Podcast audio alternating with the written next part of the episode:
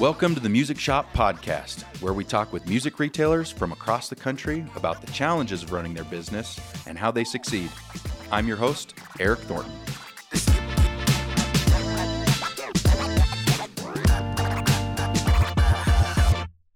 Thanks everybody for joining us today. We've got Max Larson with Centre Music House today. Thanks for joining us, Max. How are things going for you? Things are great. Great day. Great. Yeah. Great. So Happy we're hoping to, yeah, we're glad to have you. Hoping to dive into some topics and get your insight just with a lot of things that are going on. I feel like you can give some unique insight, but we wanted to start and get kind of your story. We found that that's fun for listeners to hear, gives them ideas and things like that, even. So go ahead and let us know, like, how did you get started and how is Centre Music House where it is today? What's the backstory on that? Sure. So it's a family business. My dad has been here since 1973. And Okay. he actually even before that, where we are right now in, in Framingham, it's been a a music store since the 60s. It used to be called Eli Radkin's Drum Studio, and it was this guy Eli who sold drums and taught out of the studio here. And it's like an old home that was converted into a retail space. Oh, interesting. And so uh, my dad moved to Framingham in the early 70s, started taking lessons here, and then started working here. And then Eli sold the business to a family, the Agins family, and they changed the name to Centre Music House. And they bought the business for their son, thinking he would want to run a music business. But he's like, I don't want to run a music business. I want to play music. And so they were left with this business, and my dad was still working there. He became the manager. And then in the 80s, he actually met my mom here because she started taking piano lessons at the store. So I owe this place a lot. And so in the 80s, he bought the business from the Agins family. And then I started working here back in end of 2012, early 2013. So I've been here about nine years. And it's retail, but also a lot of education. So we have about 20 teachers on staff, about 400 students taking private lessons. The retail has gone through lots of changes. We used to be a Martin dealer, a Gibson dealer, and sell. You know, my dad tells me stories about back in the day when bands would be touring and they were doing gigs all up and down Route 9, which is the major highway that runs from like Boston to Framingham and Worcester. Lots of clubs, way more live music, and bands would come in and buy their own PA system for the tour, and you know buy brand new guitars. And this is the day before online sales and before Guitar Center and Sam Ash and all those guys. And so that's what we were for a long time. And then in the early 90s, places like Guitar Center and Mars Guitar, all the big guys moved in and uh, took away a lot of that high end business. So we focused more on education and, and students. So we started carrying more like student level introductory instruments for like guitar, some keyboards. And then we've always been close with the local schools around here. So doing like school band instrument rentals and repairs. So now where we're at is mostly student focused. So beginner guitars, lots of rentals, violin rentals, selling books. And uh, we also do a lot of repair work, but most of what we do is teaching. Okay. And yeah, that's where we're at. So, I mean, your mom comes in for lessons Uh-huh. and your dad works there.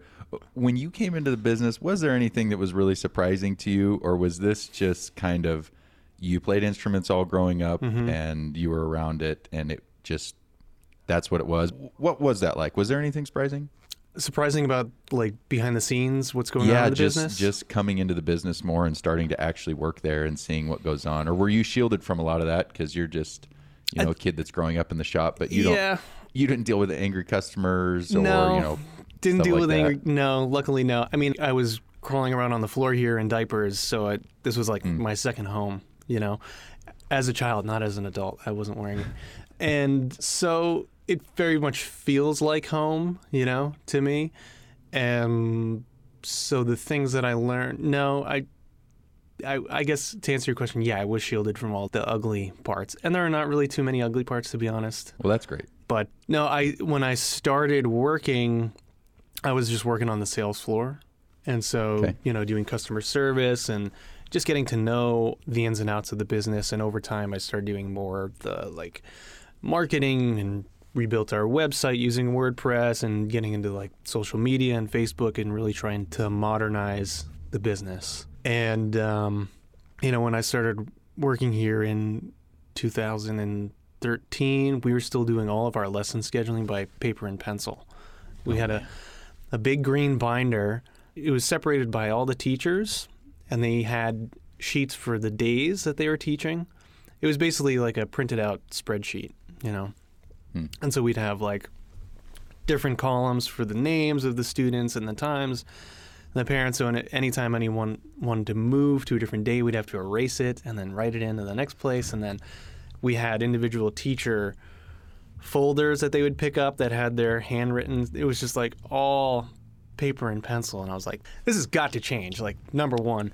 And so we did a lot of searching for uh, lesson scheduling software that worked. And we tried a bunch of different things.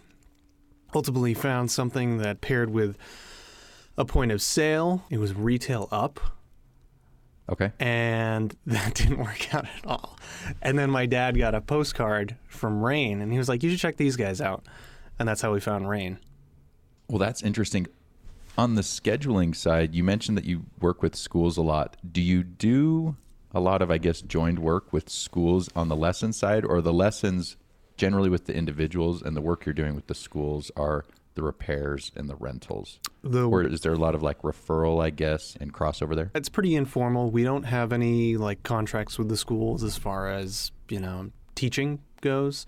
Okay. So the the lessons we do, it's strictly private. Students come here and they sign up directly with us, not through the school. The relationship we have with the schools is just for rentals. We don't do any repairs really. It's technically through Music and Arts as well. We're a Music and Arts affiliate, which is Okay. owned by Guitar Center. And so they have a contract with the school and they this kids will rent instruments through music and arts through us. We earn a commission on that.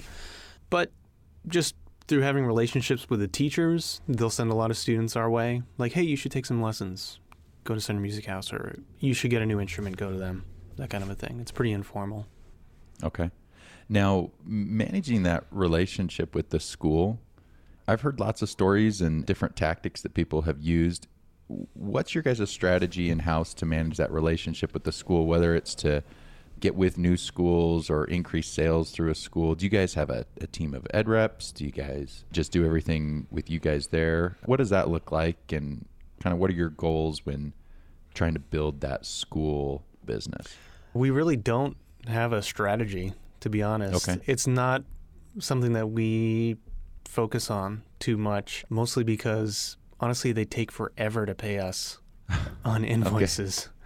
We've had things sit out there for years, and it's like, uh, and then they end up going through, you know, they'll call us for quotes for like 25 ukuleles, and we'll put together a great package of, you know, give them a good deal, and then, you know, meanwhile they're shopping for quotes at other places, and then they end up going with somewhere else, and it's like, uh, okay.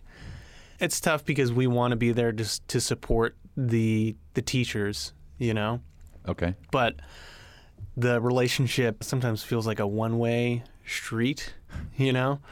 And so our strategy, I guess, is if a teacher comes to us and they're like, hey, this kid broke their cello that they're renting, and it's, you know, they're not renting it through us, but we'll repair the cello because we want people to trust us and come to us if they have any issues. And that's an opportunity for us to build that relationship so that if they do come to us, you know, eventually we want them to think of us as like the music place in town. Yeah, so you're having people that are renting instruments elsewhere, and then you guys are doing the repair and service Mm-hmm. on those. In special cases, yeah. Mm. If like for example, um, this teacher she teaches in a local elementary school. Very nice. We have a good working relationship with her. and uh, she's like, "Hey, my cello broke. Can you guys repair it?" And it was rented directly to her through Music and Arts, so we don't earn a commission on this cello. And it like the side separated from the top or something like that. And I was like, "Uh." You might want to reach out to the rep. And she's like, Oh, I thought that was you guys. Like, she wasn't clear about the distinction between us and music and arts. I was like, you know what? I'm not going to make her go through all these hoops talking to music and arts to get it repaired and all that. It's like, we can do it right now and help her out. So, like, we're just going to do it, you know, because we can and it's the right thing to do. Yeah. Well, that's great. I think, yeah, to be able to have people coming to you for those sort of things. The other business, I'm sure, would want that upsell, if you want to call it that. But Mhm. I mean, that's a great way to get your foot in the door. Mhm. Um, I'm curious, are there a lot of local music stores around where you guys are at? No, so there used to be half a dozen in town back Wow. 40 years ago, and now it's us and there's a guitar center in Natick, which is the next town over, and there's a little shop on the other side of town called Liberty Music. We're pretty much it. There are some music stores in other surrounding towns around us. So, from a marketing standpoint, then, Mhm. I'm sure that your marketing is probably more local focused than Definitely, yeah. like nationally focused. Do you guys feel that you have to do much in terms of marketing? And, and, and if you do, what are those things that you find are working from a local marketing standpoint? Yeah, I think we are lucky that we've been here for so long that people know we're here. You know, if they grew up in town, chances are they came here to rent a flute when they were in fifth grade band. And so when their kid is old enough to start lessons or whatever, they know we're here. And so we've kind of leaned on that a little bit as a crutch and not really focused on marketing too much. Your guys' reputation has been your marketing there, Yeah, exactly. generational stuff, even, which is great, which is fantastic. Oh, we'll go to a lot of local events where we can have a booth and like meet people and talk to people. So there are like local festivals. We do. There was an Earth Day festival last week that we sponsored the music, and so we have a booth Okay. next to the music stage, and just having a presence there is our marketing approach. We sponsor a local all ages rock show at a local venue. I host an open mic at that venue where anybody can come and play. And so we'll get a lot of people from the community and also our students who go and perform. And that's great because we get people who are already interested in music attending.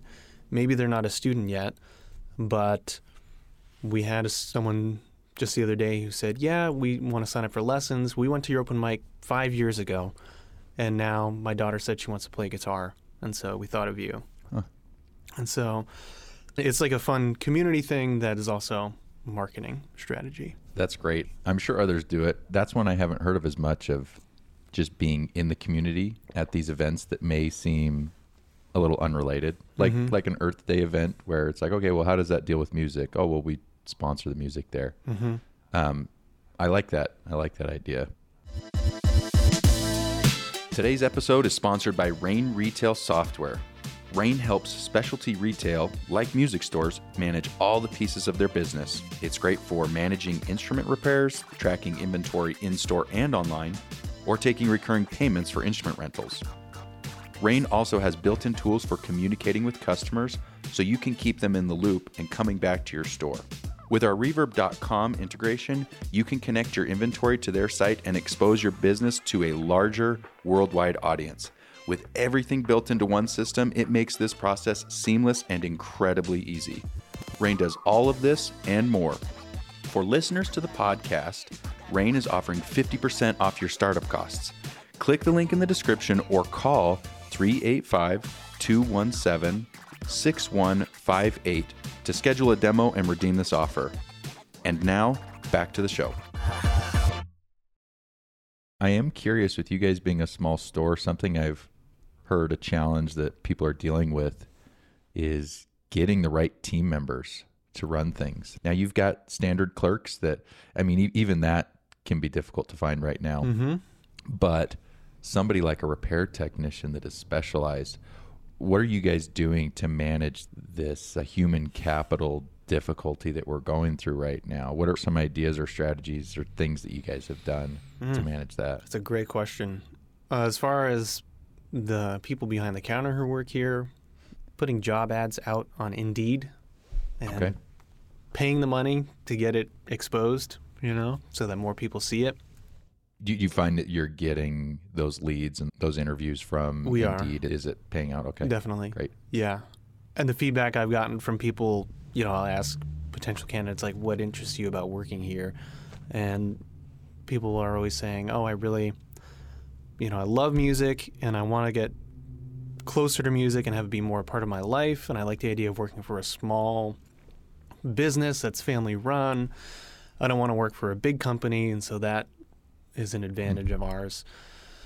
And you know just interviewing everyone asking everyone the same questions and really just being very discerning about what we want in a team member. And because it's such a small building i'm going to be 10 feet from this person all day long.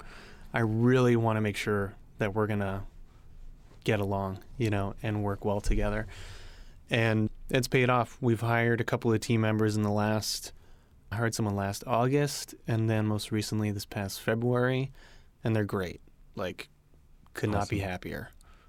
During that time, I was working covering all the shifts. After we reopened after the pandemic, we had lost a couple of the team members, and so it's it was just me and my dad, six days a week, and that was brutal.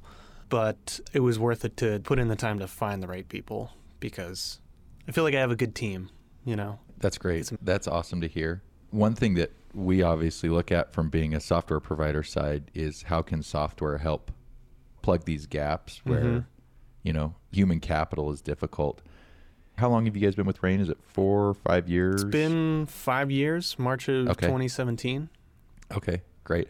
How do you guys see just, and, and you can answer it even software in general, how do you guys see that helping you, especially as a small store, fill those gaps of where another store might be able to just hire anybody? How do you guys see software helping fill the difficulty of getting the right human capital? It's just everything. I mean, it saves us man hours, man or woman hours. Like the things that my dad was doing when I started working here, I was like, You're doing what? You're spending how many hours doing this?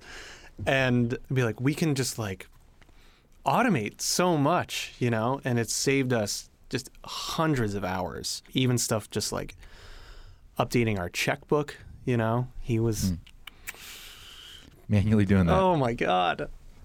Like what are you doing? So because we can't necessarily afford to hire like 5 or 10 people to do a job, having software to to just run in the background and take care of things it just saves us so much time because it's just us, you know, and a couple of other people. And if it wasn't for that, we'd have to be doing everything manually. So, yeah, software is everything. Yeah, well, that's great to hear. I feel like if you were able to afford human capital and hiring employees and whatnot, not that's bad. This is not against hiring people, but especially right now when it gets very challenging to find those people, it seems like a lot of people are just very used to that old model of, well, you know, if we've got this much work to be done, that means we need to hire this many employees rather than, you know, I feel like a, a smaller shop like you guys having to get scrappy of, okay, well, can we get a software that can automate this for us? Because the software doesn't have sick days. I mean, technically, I guess software could uh, have some downtime. Yeah. But, but, you know, you're not dealing with that. You're not dealing with, okay, the scheduling and all that. It's just, no, it's there, it works, and it costs X amount per month. Right. Um, yeah, it's interesting to see how many people haven't shifted to the software Yeah. um, side of things. There was a moment when we were looking for another scheduling software where I was like, all right, I'm going to learn. I, I think I was talking to a parent who's doing lessons here. And he was like, you could just program that in SQL and Microsoft Access. I was like, really? He's like, yeah, it's super easy. He got it in my head that I could do this. So I was like, okay, I'm going to learn how to do that. And I spent so many hours trying to figure it out. I was just like, this is dumb. Like, other people have figured this out. I'm just going to pay them to provide the service. And so that's that's kind of like the other side of the coin. It's like you don't have to reinvent the wheel when it comes to making your life easier through software. It's like you focus on what you're good at in your store, building relationships and selling products and lessons. Yeah. And then Rain has figured it out. Just pay them and it's done. And when things break, they take care of it. It's great. Yeah. I do want to ask about vendor relationships for you guys. So Uh-huh. challenging to get product right now, being a smaller store. How are you guys creating those vendor relationships, maintaining them, getting product that Mm-hmm. maybe your volume can't speak as much to them to, you know, take care of you. So Yeah. what are those things you guys are doing there? our relationships with vendors my dad is very old school very like let's call him up on the phone and talk him let's you know press the flesh that kind of Yeah. thing so our relationships with vendors has always been pretty solid you know just got a call from larry green from omg music who calls and just checks in and is like hey you guys need anything no okay no problem i'll call you later so that's been our mode of maintaining those relationships is just reaching out if we need something, checking in, they check in. As far as getting stuff, I mean, it's a small shop and we don't really carry all that much. So we weren't too affected. You know, we don't really rely on the high sales volume of product. It's mostly the lesson business that drives our revenue. Now I've I've talked to different stores that do it different ways. How do you guys handle your lessons? Mm. Are you guys contracting with teachers? Are you guys doing all of that in house? How are your private lessons structured? All of our teachers are employees. Okay. Like how many teachers do you guys have? 20. Okay, so you guys have a lot. We do. I guess are your teachers using the software to manage it or like a student can't make a lesson or Mhm. whatnot? How do you guys handle all of that? Is that done by you know you as management or are Mhm. teachers logging in individually and handling that? Can students log in and do all that? So with the software we use, everyone is a user and they can log in and do different things. So Okay. teachers can log in and they can check their schedule and they can mark attendance. So they can check Okay. a student off, yeah, they were here or they didn't show up. The arrangement we have with our teachers is we take care of, you know, marketing, billing, scheduling, all that stuff so that you guys can just focus on teaching and do what mm. you are passionate about. And so if a student calls up and is like, hey, I can't make it, or I need to reschedule, that's done through us. We manage the schedule. Okay. And we have a part time lesson coordinator who works here about 15 to 20 hours a week managing the, the schedule. Okay, great. So, just going a little bit bigger picture Mhm. on owning a music store, what's the most crucial trait or like, you know, top two or three crucial traits for owning and running a music store? What would you say is that? I think flexibility and just being able to roll with the punches is Okay, so huge. so flexibility in a way of like anything could happen today and I just have to be ready for it. Pretty much, yeah. And not let it rock your boat, not let it, you know, throw you off your game. And I think my dad, you know, he's been doing this for so long and he is Mr. like cool, calm, and collective. He has this superpower where he doesn't let things really get to him all that much, which I really admire. And it took me a long time to kind of develop that on my own. You know, when I was first working here and younger and we get all worked up if something didn't go right or if like a teacher calls out sick last minute or you know the toilet stops working or whatever. And it's like uh, you know i could get all worked up but it already happened and i can't change that. I just have to deal with it and move forward. And stuff is always going to come your way and you just got to roll with it Great advice. Great advice. So I know we've talked a little bit about software already on the call, but we would love to hear like what was the thing about Rain that made you guys want to start using it and switch? We know there's other software providers Mhm. out there. What was it that made you guys want to use Rain and, and go that direction? I think it was a few things. The fact that it was cloud based was huge. We were in the process of getting a different system up and running, which was not cloud based. It was like based on a local server. So everything was tied Okay. on one computer, and ugh, it was like there are cloud-based systems. Why are we doing this? You know? You guys were having to manage the server yourself. Yes. Yeah. And um, it was just not good. And so having a cloud based where, you know, if I'm working at home one day, I can log in and just just start working behind the scenes. That's amazing from my laptop or my phone. Also the user interface was very appealing, it was very clean and the fact that it allowed us to list everything on our website as well was a huge bonus. So I think those were the top three. Did you have a website at the time? We did have a website, but there was no e-commerce on there. Okay. It was just basically a, a big advertisement. Okay. Now the real question: mm-hmm. How's it lived up to what you were hoping it was able to do when you guys switched over to it?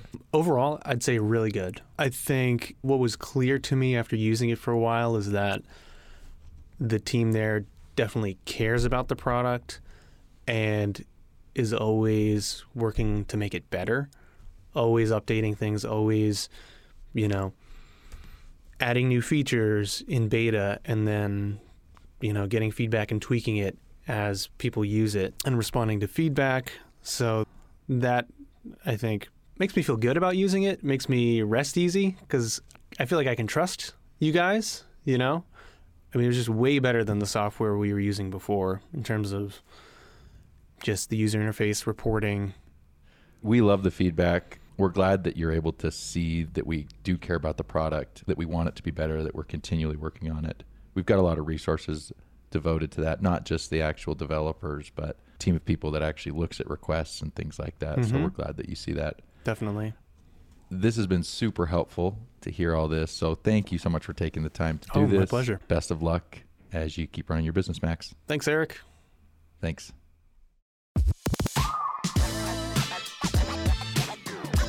Thank you for listening to The Music Shop. Be sure to subscribe on Apple Podcasts, Spotify, YouTube, or wherever you get your podcasts. Leave a rating or review to let us know what you think. For more interviews with business owners, visit rainpos.com slash interviews, where you'll find transcripts, show notes, and videos for all our episodes.